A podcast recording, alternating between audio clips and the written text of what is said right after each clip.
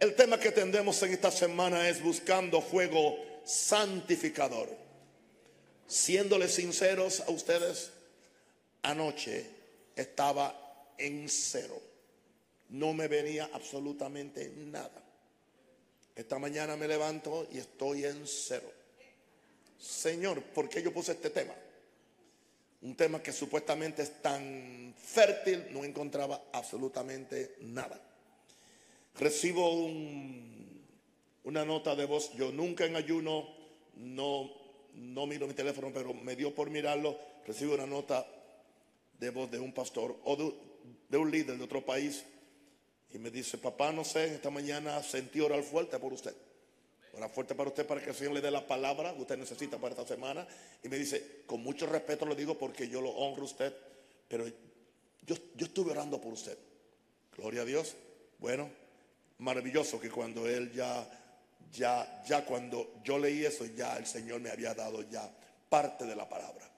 Así que aquí vamos. Vamos conmigo a Deuteronomio 4, 23, 24. Y en esta primera noche estamos hablando de conociendo a Dios como fuego santificador. Gente que lo quieren conocer solamente como Dios es amor. Pero la misma palabra que dice eso dice que Dios es fuego consumidor. O con, sí, consumidor. Bueno, vamos a ver cómo reconciliamos esos, dos atributos de Dios. Deuteronomio 4:23 dice, guardaos. Le está hablando al pueblo de Israel, le podemos decir la iglesia del Antiguo Testamento. No os olvidéis del pacto de Jehová vuestro Dios, porque Dios había hecho pacto con ellos. El pacto que le estableció con vosotros, con el pueblo de Israel. Y mire, y no os hagáis escultura o imagen de ninguna cosa que Jehová Dios te ha prohibido Ahí no dice que, que, no se pueden tomar fotos o retratos, porque eh, Dios dijo, no se hagan esculturas de cosas que yo les he prohibido. Está hablando de la idolatría. Porque Jehová tu Dios es fuego consumidor, Dios celoso. Así que nos dice dos cosas. No nos olvidemos del pacto y no entremos en idolatría. Y ahí entonces aparece la expresión porque Jehová tu Dios es fuego consumidor, Dios celoso. Ahora, Deuteronomio 9 dice, verso 3, entiende pues hoy que es Jehová tu Dios el que pasa delante de ti como fuego consumidor. Alguna importancia debe tener esta frase, fuego consumidor. Que los destruirá y humillará delante de ti. Estaba hablando de los enemigos. Y tú los echarás y los destruirás enseguida, como Jehová te ha dicho. Pero tú no puedes destruirlos y echarlos fuera si Dios no va al frente como fuego consumidor.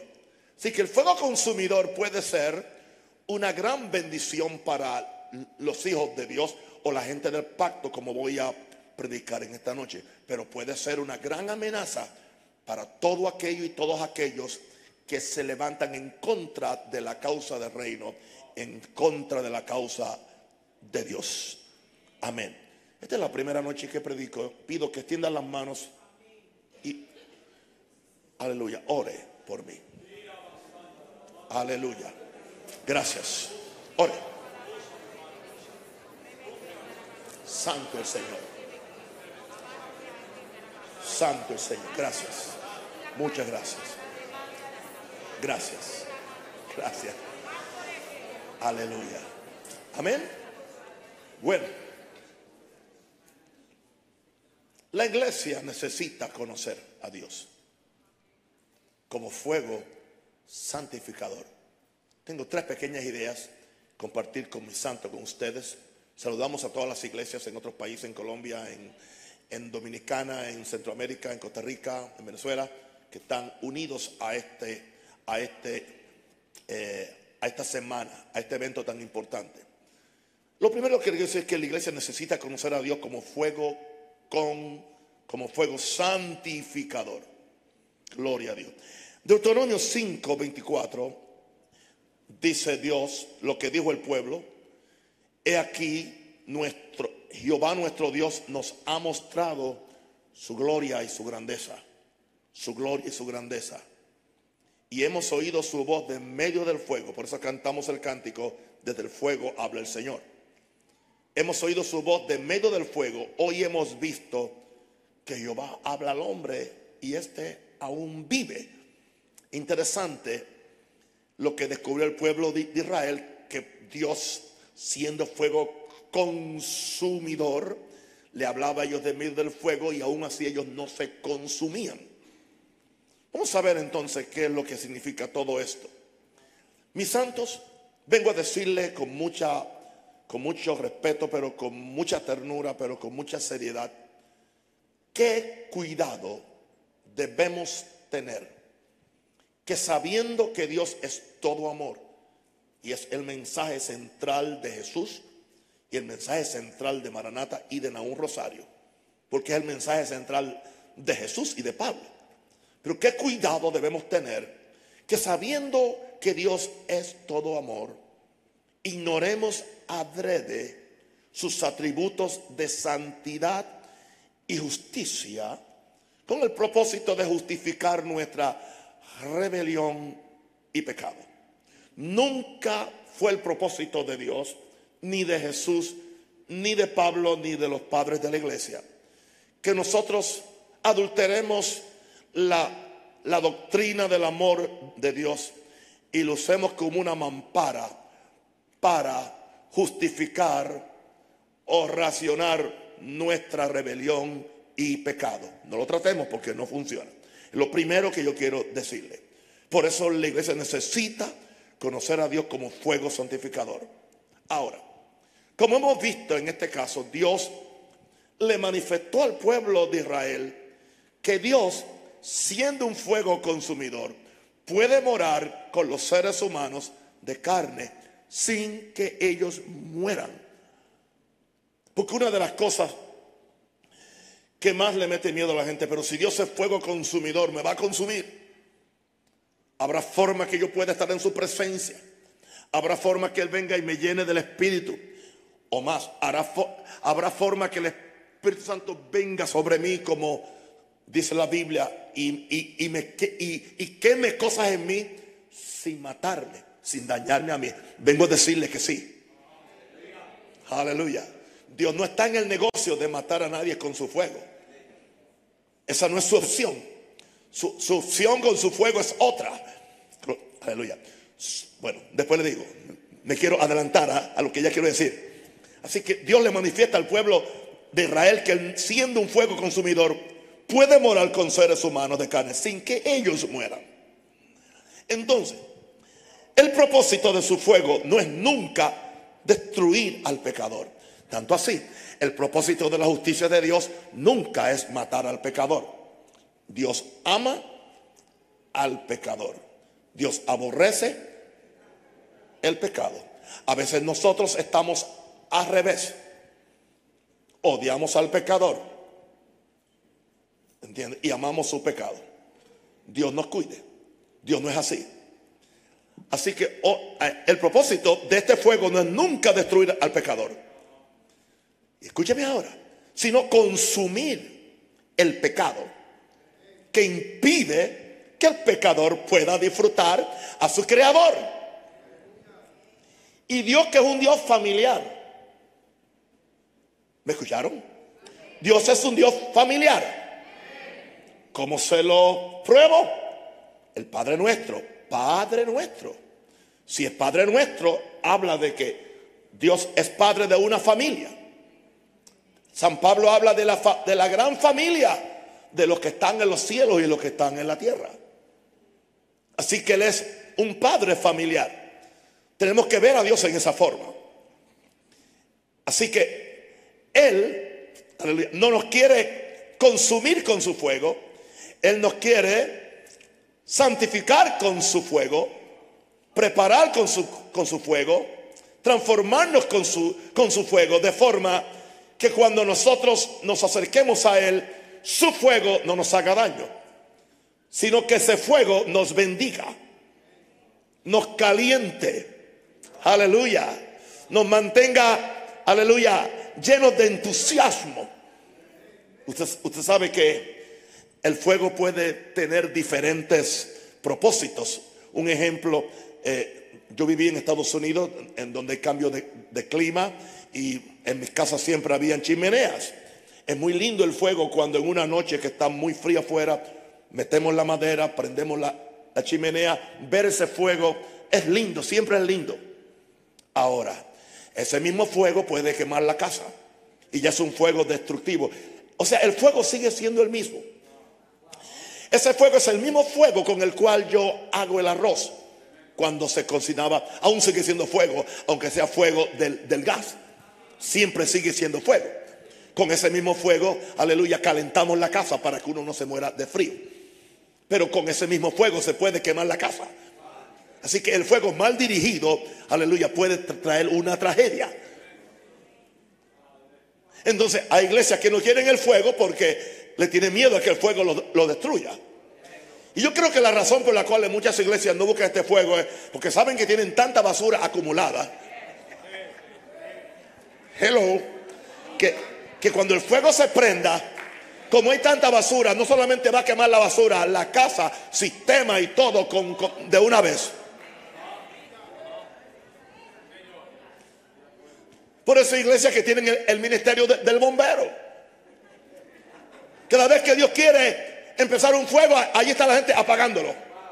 No, no, no, aquí no, no, no oremos tanto, no ayunemos tanto, no busquemos tanto, no hablemos tanto de santidad ni de la cruz porque eso es peligroso. O sea, nosotros que- queremos a Dios, pero Dios es amor. Y Dios sigue siendo amor. Por eso es que fue consumidor. Es su amor lo que hace que el fuego consuma el pecado y te deja a ti libre. Porque Dios no quiere que el pecador muera con el pecado. Pero ¿qué sucede? Hoy la iglesia, a nombre de la tergiversación de la maravillosa gracia de Dios, la cual yo amo, la cual yo venero, ha desgraciado, perdón, ha degradado el carácter del pecado. La palabra degradar es bajarle grado a nombre de torcer algo tan maravilloso como que es la gracia de Dios. Ha degradado el carácter del pecado y ha asumido una actitud muy permisiva y tolerante. Claro, especialmente la iglesia evangélica es muy selectiva en aquello que llama pecado. ¿Entiendes? Pueden castigar a los homosexuales de Panamá o a las lesbianas de Chicago, pero no pueden castigar los pecados en el púlpito o en la estructura religiosa donde hay pudrición. Aleluya. Hay pudrición espiritual, hay pudrición económica, hay pudrición moral, pero claro, sea. Entonces, ¿qué sucede? Mientras más gritan en contra de la perversión afuera es para que la gente no se dé cuenta de la que está dentro. Pero el mundo no es nada de tonto, porque el mundo sabe lo que está pasando en la iglesia. Por eso yo, Señor, yo digo, Señor, destruye esto de una vez. Empezamos, empecemos algo que no se llame ni cristianismo. Que se llame gente de Jesús o, o se llame solamente en Cristo. Porque el cristianismo ha sido responsable de matar judíos. Ha sido responsable de matar islámicos por millones. El evangelio ha sido, ser evangélico es atacar aquella iglesia, atacar a aquella otra iglesia y no llevarse bien con nadie. O creer que somos lo mejor. Y en esa forma lo que hemos hecho es alejar a la gente de Jesús. Porque creen que Jesús es así. Jesús no es así. Y voy a decir algo con todo respeto, Jesús no es católico, pero tampoco es pentecostal. Y tampoco es evangélico. ¿Ok? Y tampoco es maranata. ¿Ok? Jesús es Jesús. Y la palabra Jesús es Salvador.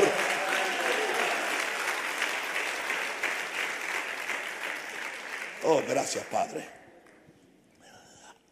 Así, Porque la iglesia necesita conocer a Dios como fuego, como fuego santificador. No podemos pedir que un Dios de fuego nos avive. A la misma vez que nos rehusamos que nos, que nos santifique con su presencia y su fuego. Pedimos fuego, fuego, fuego, fuego. Y cantamos fuego, fuego, fuego. Pero es para que no, él, nos avive, para que nos haga sentir bien, para que nos emocionemos, para que tengamos, ¿entiendes? Para que hagan señales, maravillas, para que la gente vea y sepa, uh, esa gente está en avivamiento, hay gloria y poder. Pero no podemos ser tan selectivos. O sea, pidiendo el fuego para una cosa, pero no para la otra. O sea, necesitamos, ¿entiende? El fuego no siempre para que nos avive, sino para que nos santifique con su presencia y su fuego. Tanto así tanto así que un verdadero avivamiento, muchas veces no hay ni señales y milagros, pero un verdadero, un verdadero avivamiento, la señal más grande es la transformación moral y espiritual del pueblo de Dios. El avivamiento más convincente al mundo es aquel avivamiento donde nosotros nos llenamos de Dios tanto que el amor de Dios se nos sale por los poros y el mundo ve a Jesús en nosotros. Y entonces la gente viene y corren a Jesús aún sin ningún tipo de propaganda, aún sin señales y milagros. Pero cuando hablamos de avivamiento, la gente siempre piensa en señales y milagros. Nada en contra de eso. La iglesia necesita, aleluya, oír de este fuego. Ahora, lo último que voy a decir en este punto es algo que yo lo, vi hoy nunca lo he dicho en esta forma, ¿por qué necesitamos este, este, a conocer a Dios como fuego santificador? Porque la iglesia se ha conformado con medio bautismo del Espíritu Santo. Papá, ¿qué usted se refiere? Medio bautismo del Espíritu Santo. Bueno, medio bautismo porque Jesús dijo, perdón, Juan dijo en, en Lucas 3:16, por favor, póngalo ahí en la pantalla para mis amigos y mis todos, aleluya, mi fanaticada en el mundo entero. Estoy bromeando ahora, ok. Nada de vanidad. Lucas 3:16. Respondió Juan diciendo a todos, yo a la verdad os bautizo en agua, pero viene uno más poderoso que yo, de quien no soy digno de desatar la correa de su calzado, él lo bautizará en Espíritu Santo y fuego. La iglesia solamente quiere mitad de bautismo. ¿Cuál es la mitad de bautismo? En el Espíritu Santo porque quieren el poder, pero no quieren la pureza. Los dos empiezan con P. Quieren el poder, pero no la pureza. Quieren el poder, pero no la purificación. Y, Juan fue específico, tanto en Lucas como creo que en, otro, en otro evangelio, dice, cuando Él venga, Él lo bautiza en dos cosas, en Espíritu Santo y en fuego. Así que, como la iglesia se ha conformado con medio bautismo del Espíritu Santo, porque queremos el poder para hacer milagros, pero no el fuego para vivir en santidad y temor delante de Dios y delante del mundo. Por eso usted puede encontrar gente con un carácter cuestionable haciendo milagros. Y especialmente muchos predicadores famosos que vienen de África, con todo respeto. Yo no puedo mencionar nombres, soy muy ético, nunca haría eso.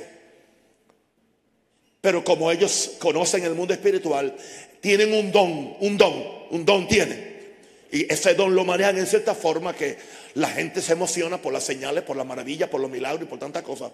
Pero una pregunta, ¿qué sucede con el, el fuego en el mismo predicador para vivir en santidad y temor delante de Dios y el mundo?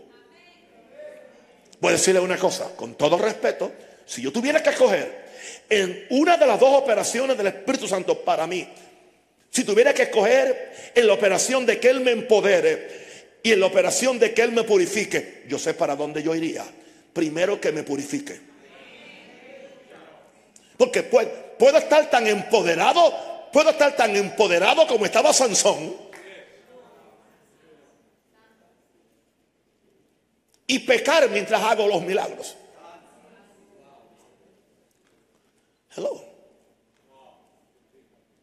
Y morir como un tonto. Porque esa no es la forma de uno morir. Matando a los enemigos y muriendo uno con ellos. Eso, no es un héroe. Señor nos guarde. Por esa razón tenemos esta semana.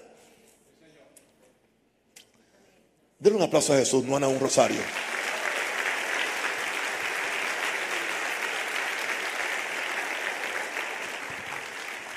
Gracias. Gracias. Los amo. No se ponga medio raro porque estoy hablando de fuego. Yo nunca había hablado de, fuego en esta forma en cuatro años, pero llegó el turno. Ahora, en, mi segundo punto es una pregunta. ¿Por qué Dios se revela como fuego consumidor? ¿Por qué? Porque aparece dos veces, la que leímos en, en Deuteronomio 4.24, y entonces nadie puede decir que esto es algo solamente del Antiguo Testamento, porque entonces en Hebreos 12, 28, 29 encontramos exactamente la misma descripción de Dios. Y no puedes decir que esto es viejo pacto, porque esto es nuevo pacto. Dice el verso 28 de Hebreos 12, así que recibiendo nosotros un reino inconmovible, tengamos gratitud. Mediante ella sirvamos a Dios, agradándole con temor y reverencia, porque nuestro Dios es fuego consumidor. Ahora, es de observar que es a su pueblo que Dios se le revela como el fuego consumidor, primero Israel y después a su iglesia. Indicando esto entonces que aunque seamos pueblo de Dios, necesitamos el encuentro con el fuego consumidor. Que no es solamente, es tanto así. La iglesia, cuando Dios trata con el pecador, con el pecador Dios trata primeramente con el amor de Dios. Le revela el amor de Jesús. Pero a una iglesia que supuestamente conoció el amor de Jesús, supuestamente conoció la operación del Espíritu Santo, supuestamente conoció el mensaje de santificación y por alguna razón no lo ha puesto en práctica. Entonces Dios tiene que tratar con esa iglesia con el fuego. No es que Dios deja de ser amor, Dios sigue siendo amor. Pero para Dios regresarnos a que podamos tener comunión con un Dios que es amor, pero que también es fuego consumidor, tiene que sacar toda la hojarasca en fuego que nunca se apagará. Y de eso hablaremos en la semana. Gloria a Dios. Ustedes oran por mí para que Dios me dé mensaje. Amén. Así que es observar que es a su pueblo que Dios se revela como el fuego consumidor, primero a Israel y después a su iglesia. A Israel, ya lo vimos, a Israel es un llamado a no olvidar el pacto. Y una demanda a no permitir la, la idolatría. Y entonces le dice, porque Jehová es fuego consumidor.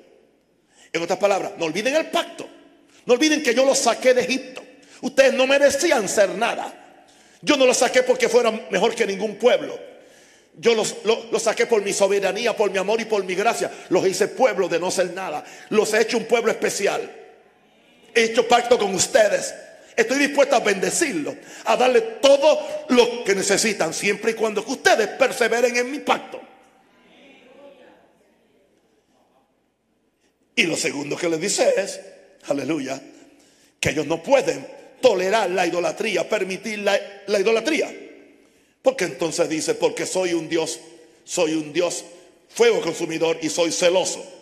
En otras palabras, Dios es tan celoso por su persona que su fuego consume la idolatría en el pueblo de su pacto. Dios odia la idolatría. La, la, idolatría atenta en contra de la persona de Dios.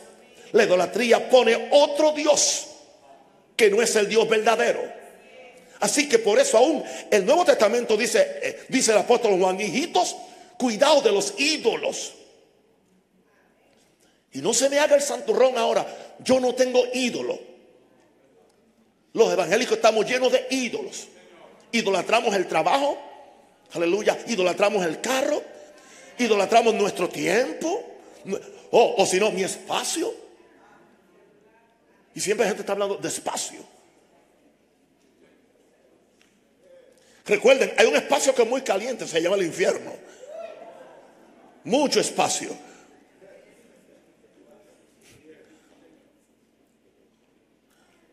Señor nos guarde. Hay ídolos. Idolatamos los hijos, los nietos. Aleluya. Las cosas materiales. Idolatramos las doctrinas.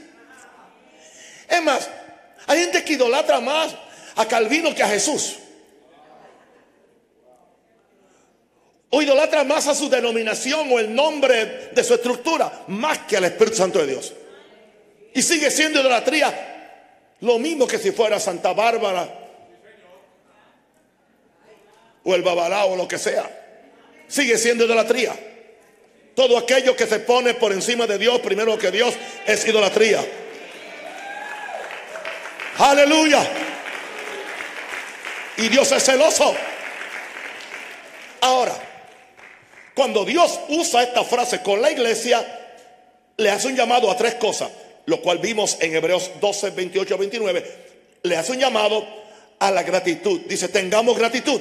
Hemos recibido un reino incomovible, un reino que nada lo puede mover. Por lo tanto, primero, tengamos gratitud. Después le dice a ellos, agradémosles con temor y reverencia. Tres cosas él demanda.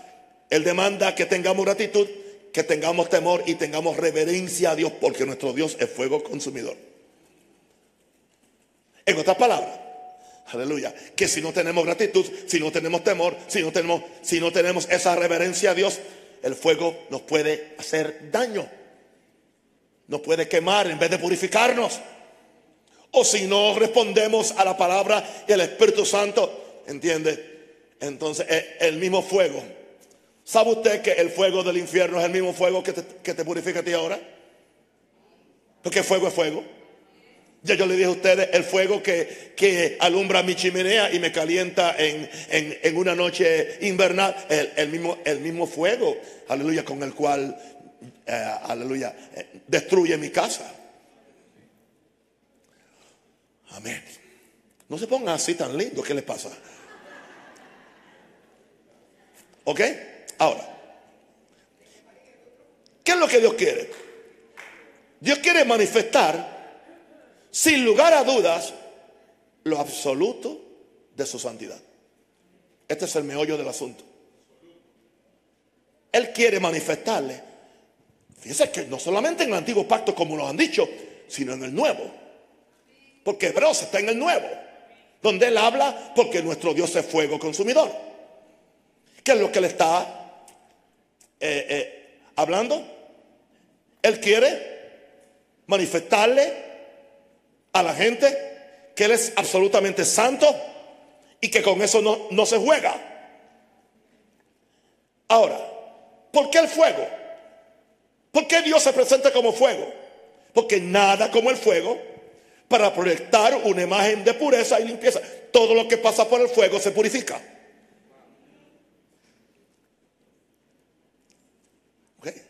Ahora, dice que vamos a ser probados como el oro. ¿Y cómo se prueba el oro? Con fuego. ¿Para qué el fuego? Para sacar las impurezas. Para que el, para que el oro sea puro. La Biblia dice, gloria a Dios, que cuando lleguemos al cielo ah, va a haber un juicio y es por fuego. Dice que nuestras obras van a ser pasadas por fuego. Y la Biblia habla de que las obras de algunos son pura hojarasca, eh, heno, madera. Pero dice que las obras de otros son eh, oro, plata y, piedras preciosas. Así que cuando se le aplica el fuego, a ver cuál va, va, sea que hay gente que se va a quedar sin ninguna recompensa. son salvos. Pero son como aquellos que yo pasaba en el grado para que no se quedaran conmigo el próximo año, cuando era profesor. A veces yo les daba los cinco puntos que les faltaban para ir al otro grado porque yo no los quería ver el año que viene en la misma clase. En Puerto Rico decimos pasó raspando. Yo no quiero llegar al cielo raspando. Yo quiero que como dice Pedro, se me abra una puerta abundante y ancha para entrar al reino de los cielos con gran gozo, con gran alegría, con mucha recompensa y con una gran mansión. Ah, ya alguien sabe dónde la quiero, al lado de Pablo. también instruidos aquí. ¿Se dan cuenta lo importante que es tener una perspectiva de la eternidad? ¿Entiende? Una pregunta, con todo respeto, no hay nada malo en ir a la playa hoy, no hay nada malo. Y si usted fue y lo disfrutó, tranquilo, pero una pregunta, ¿qué sacó eterno de eso? Nada. Pero yo le garantizo a usted que si usted agarra este culto y este mensaje en serio y lo pone en su corazón, esto puede afectar su eternidad en una forma positiva y maravillosa. Lo prepara usted para la eternidad. Lo dirija usted, lo localiza en la forma correcta, de forma que usted no pierda más tiempo metido en una religión insípida. Como dice, como dice Rosana, rancia. Wow. Wow, wow, wow. Nada como el fuego para proyectar una imagen de pureza, limpieza. Gloria a Dios. La Biblia dice que todo tiene que ser purificado por fuego. ¿Entiende? ¿Cómo usted le mata los, microbios al agua con fuego? ¿Entiende? Gloria a Dios. ¿Qué sucede cuando se prende el fuego en un lugar? Las sabandijas salen. A las cucarachas no les gusta el fuego. A los ratones tampoco. A la plaga no le gusta el fuego. Usted quiere que eh, las plagas de la iglesia empiecen a salir. Prende el fuego del Espíritu Santo.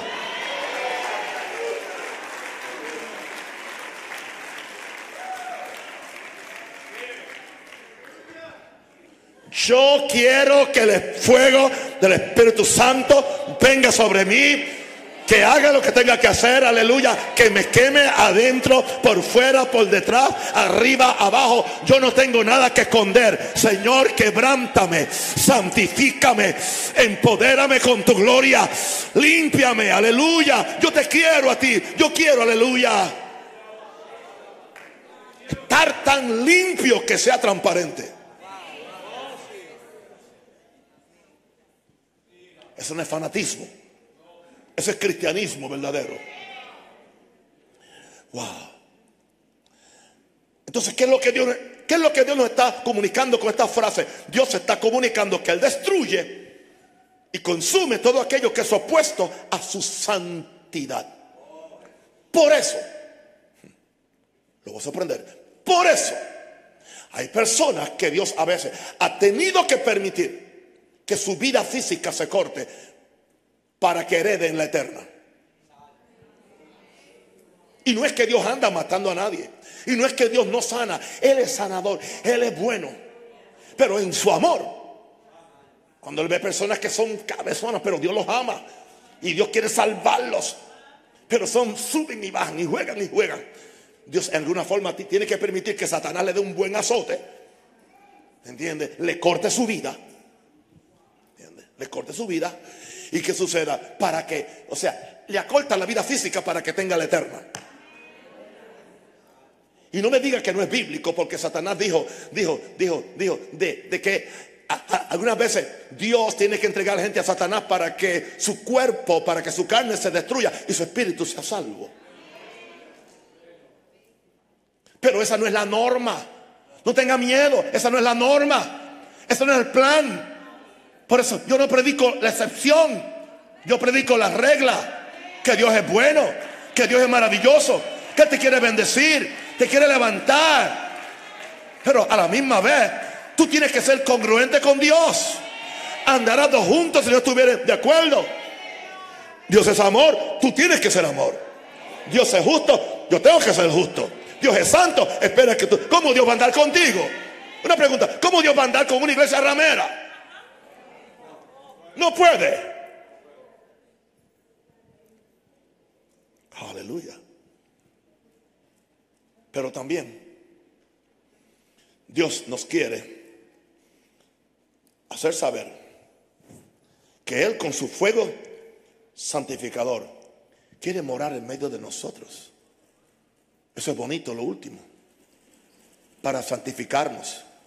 Diga, conmigo, para santificarme para avivarme, para sanarme, para protegernos de nuestros enemigos. Es más, Zacarías dice que dice, yo seré muro de fuego alrededor de ella, de Sión, de la iglesia.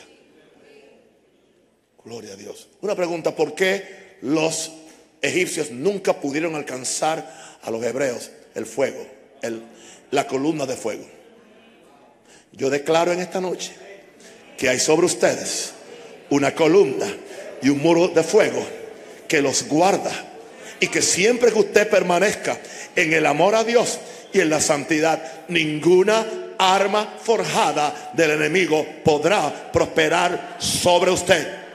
Muro de fuego. Wow. Repito esto. Pero también Dios nos quiere hacer saber que Él con su fuego santificador quiere morar en medio de nosotros para santificarnos, para avivarnos, para sanarnos y protegernos de todos nuestros enemigos. Una escritura, Salmo 50, versos 2 al 3, de Sión, perfección de hermosura. Salmo 50, 2 y 3, de Sión, perfección de hermosura, Dios ha resplandecido. ¿Y por qué Dios resplandece?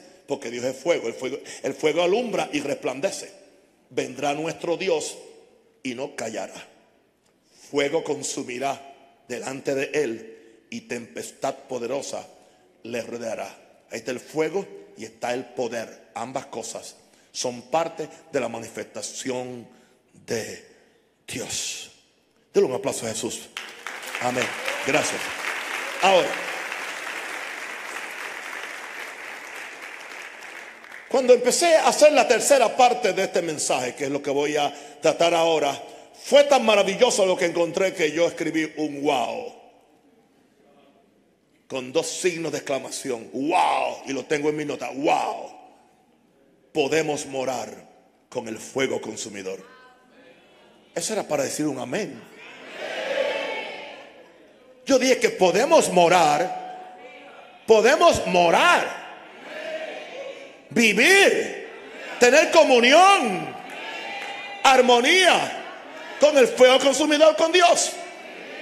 Vamos entonces conmigo a Isaías 33, 13 al 17 y ahí, aleluya, pasaremos el resto de la noche hasta las 12 de la noche.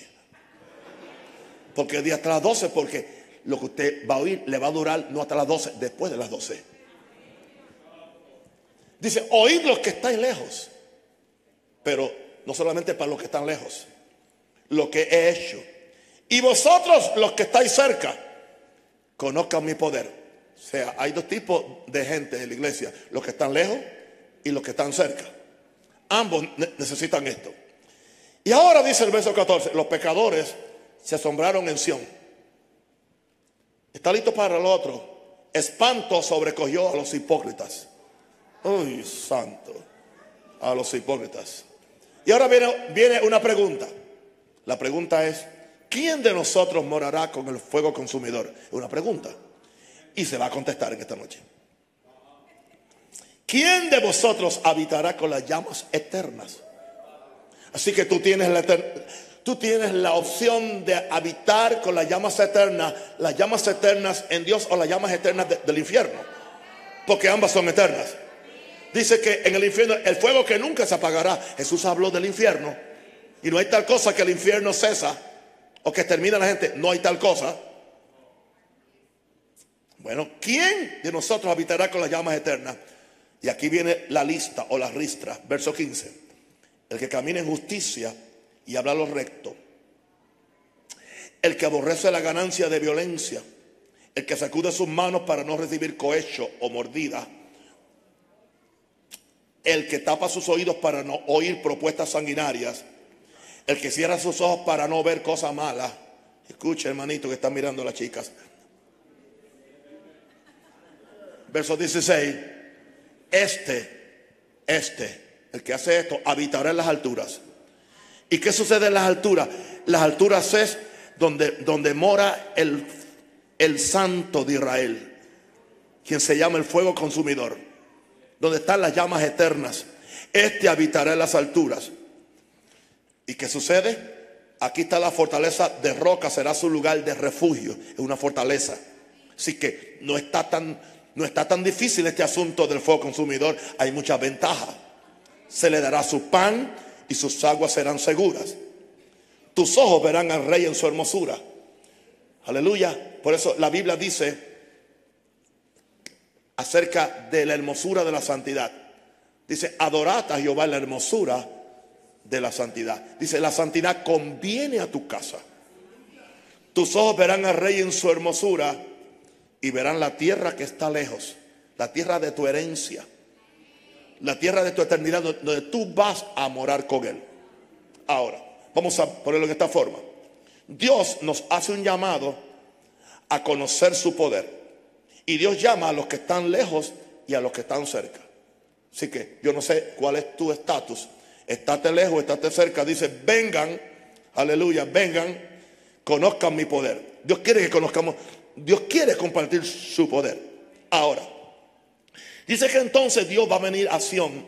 Dios va a tratar en Sión con dos clases de personas. Sión en la, en la palabra Sión aparece en la iglesia, en el Nuevo Testamento, para referirse a la iglesia. Sión era la montaña, el monte, donde David puso el arca, donde había la comunión con Dios. Pero ahora a la iglesia se le llama el monte de Sión.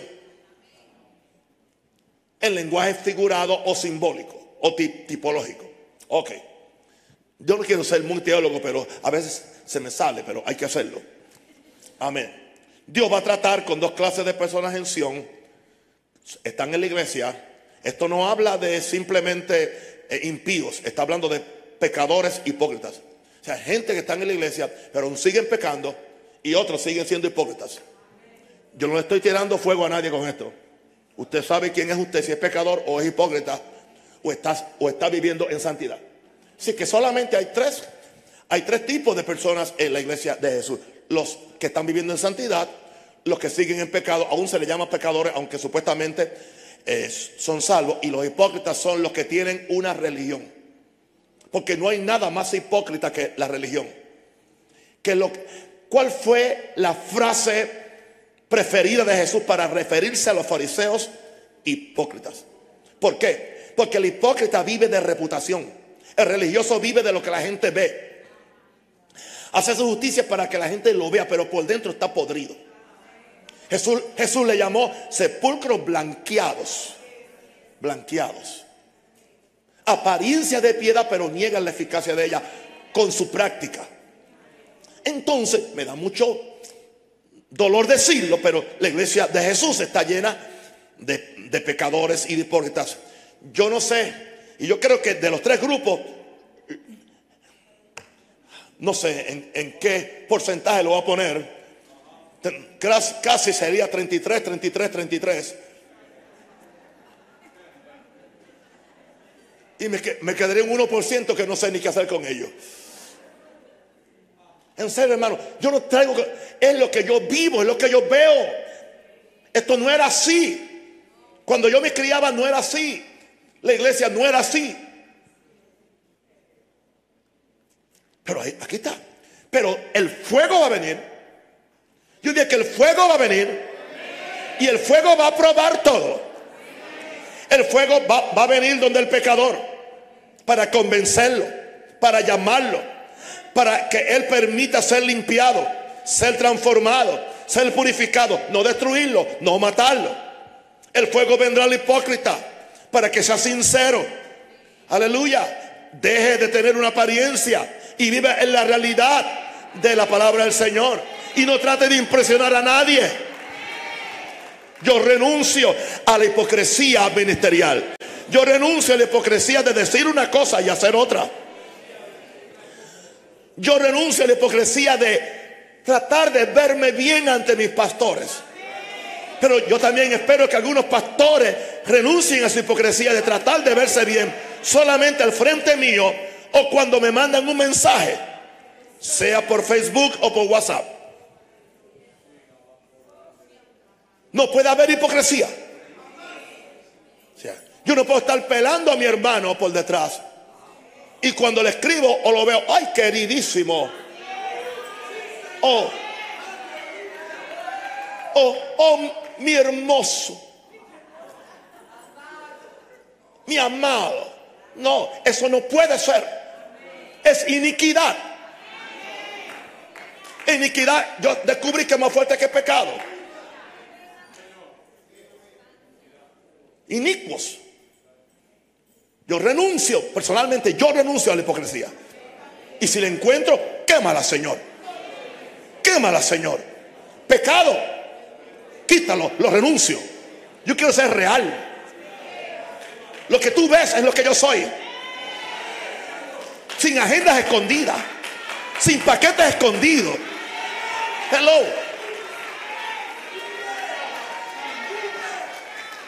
Una pregunta. ¿Cuántos arrepentimientos se hacen en algunos altares? Y es pura hipocresía. Es simplemente para que la gente le coja pena. Y no hay tal arrepentimiento. Porque si hubiera arrepentimiento, hubieran cambios. Y no se ven los cambios. Hello. Es como la persona que, que, está en la iglesia haciendo un sinnúmero de cosas. Entonces, oh, pastor, perdón.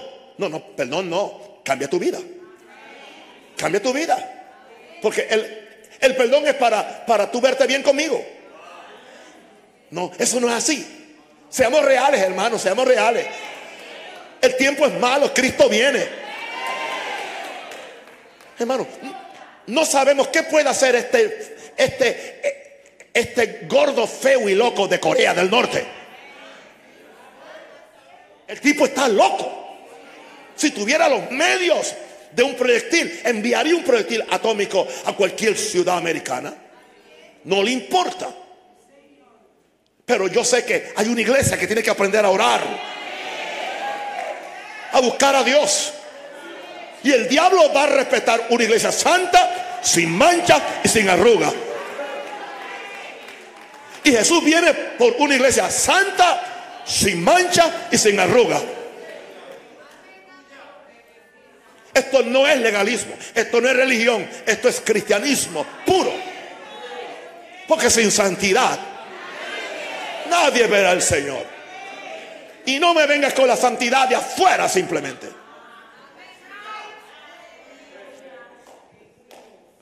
Ahora hay una pregunta. ¿Será posible que podamos morar con el fuego consumidor? Bueno, hipócritas, arrepiéntanse.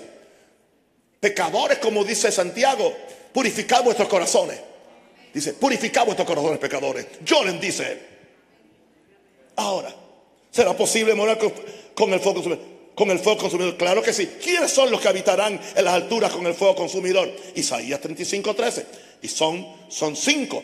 Habla de cinco cosas. Primero, y lo voy a mencionar, y ya estoy por terminar. Primero, el que camina en justicia y habla lo recto. Hay que caminar en justicia. No es por tus obras es Jesús en ti. Es en el poder del Espíritu Santo. Pero aún así, tú tienes que caminar en justicia. Tu unión con Cristo es para que la justicia de Cristo se manifieste. No es algo legal simplemente. Tú no tienes una justicia legal, sino una justicia práctica. Él camina en justicia y habla lo recto.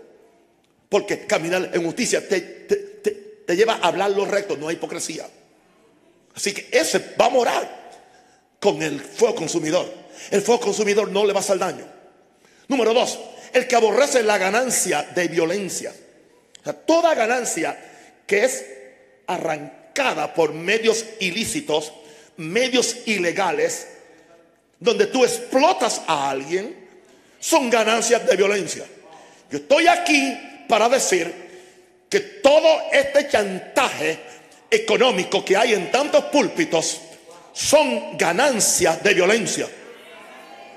No se le hace violencia a la gente con un, con, un cuchillo en la calle o con una pistola, pero se le hace violencia haciéndole primero violencia a versos bíblicos que no tienen que ver nada con lo que están haciendo. Y se le hace violencia a la gente para que den hasta lo último, aunque se queden limpios o pelados. Yo aborrezco la ganancia de violencia. Yo aborrezco que se manipule a nadie. Yo aborrezco que se le quite a alguien algo. Dios ama al dador, pero es al dador alegre. El que da voluntariamente. ¿O será que hay otra Biblia para otra gente? ¿Quién es el que habita en las alturas? El que sacude sus manos para no recibir cohecho, ¿Cómo le, llamamos aquí en Panamá? Coima. Coima. Dígale a Dios las coimas. De una vez. No hay coimas. Usted dice, no, yo no las recibo, pero la- las das.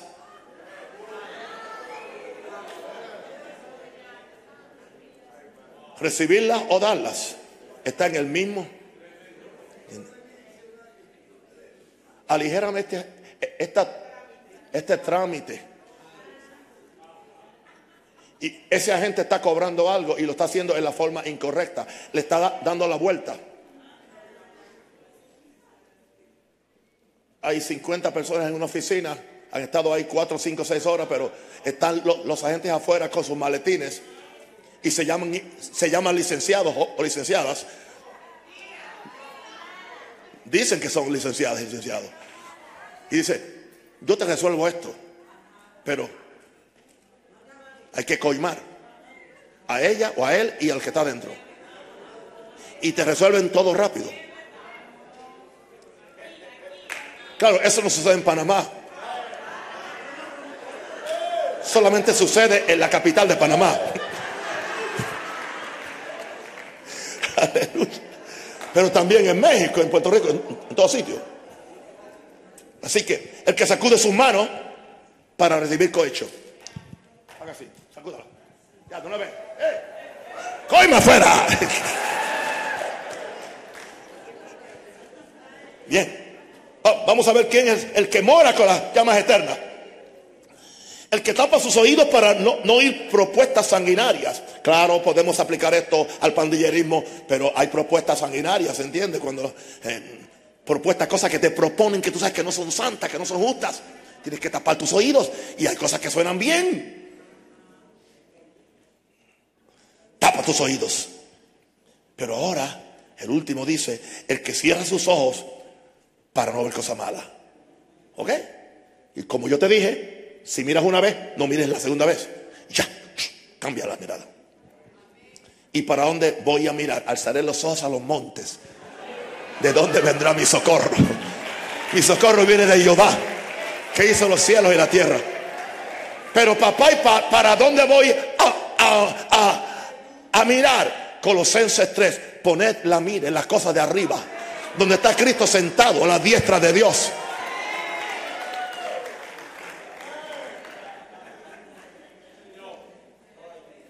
La mira para el lugar donde quieres habitar. Donde tú pones la mira es donde vas a vivir. Poner la mira en las cosas de arriba. Oh, gloria a Dios, aleluya. Ahora, fíjense, el paquete me gusta porque hay bendiciones para el que mora con el fuego consumidor. El verso 16 y 17, aquí están, y son cinco. Primero dice que Él será fortaleza de rocas, será su lugar de refugio. Tú tienes un lugar, o sea, la santidad es un lugar de refugio. Si tú caminas en santidad, tú estás refugiado. Nadie puede manipularte sacándote algo de tu closet, porque no hay nada en tu closet. Tu closet está limpio. Aleluya. Entonces, Él es tu fortaleza de roca, Él es tu lugar de refugio. Wow. ¿Cuál es la segunda bendición? Se le dará su pan. Aquí en este caso es tu provisión. Pero no, no solamente es provisión, provisión física, provisión espiritual. Tendrás palabra de Dios. Vas a vivir de toda palabra que sale de la boca de Dios. Por lo tanto, tú no te dejas manipular por un cuento que alguien te trae. Tú vives de la palabra que sale. Y si, Satanás te dice que tú, que tú conviertas las piedras en pan, nunca vas a hacer nada que sale de la boca de Satanás, sino lo que sale de la boca de Dios.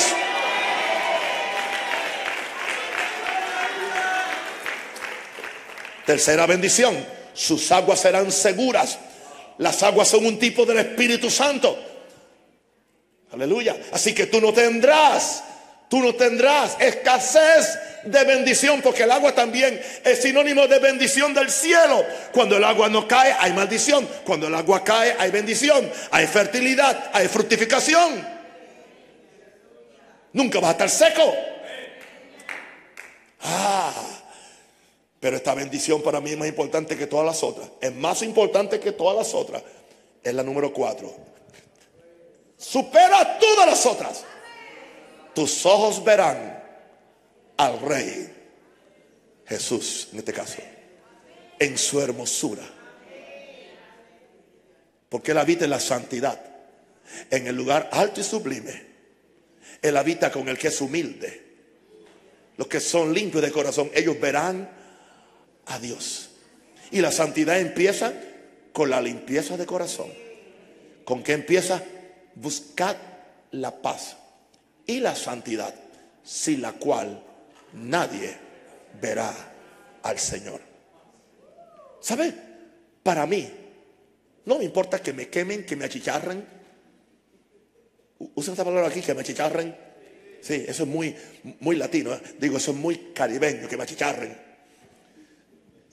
Quémame. Haz lo que tú quieras, pero yo quiero ver a Jesús. Cierra los ojos y levanta las manos. Y dígale, Jesús, yo quiero verte. Dile, Jesús, quiero verte. Dile, yo quiero verte. yo, yo quiero verte en, en tu gloria. Yo quiero verte en tu altura. Yo quiero verte en tu santidad. Aleluya. Pero para verte, aleluya, mis ojos tendrán que ser abiertos, santificados, preparados para verte, Señor. Oh, gloria a Dios. Santo el Señor. Y la última bendición es, verán la tierra que está lejos. Vives con percepción eterna. Hermano, yo sé que yo amo a Panamá y amo a Chicago donde están mis hijos y en Las Vegas que está otra y en Atlanta donde están otros nietos, pero más que eso yo, yo amo la, la Jerusalén celestial. Porque esa es la tierra que está lejos. Y esa es la tierra que está siendo preparada. Aleluya. Soy como Abraham que buscaba ciudad cuyo arquitecto y fundador es Dios. Yo estoy pendiente. Entonces, esa es la gente que van a ver la tierra que está lejos. Son bendiciones. Si creo, mi santo, que les he tratado de convencerlo que es importante conocer a Dios como fuego santificador. ¿Por qué no levantamos las manos al cielo y oramos unos segunditos? Gloria a Dios. Amén. Levante, adora a Dios, dale gracias, dale gracias a Dios. Dele gracias a Dios. Gracias, Padre. Gracias por la palabra. Gracias. Uf, Señor, siémbrale mi corazón. Siémbrale en mí. Siémbrale en mí, Señor. Uf, úsame como tú quieras, Dios. Cámbiame, transfórmame. En el nombre de Jesús. Aleluya. Amén.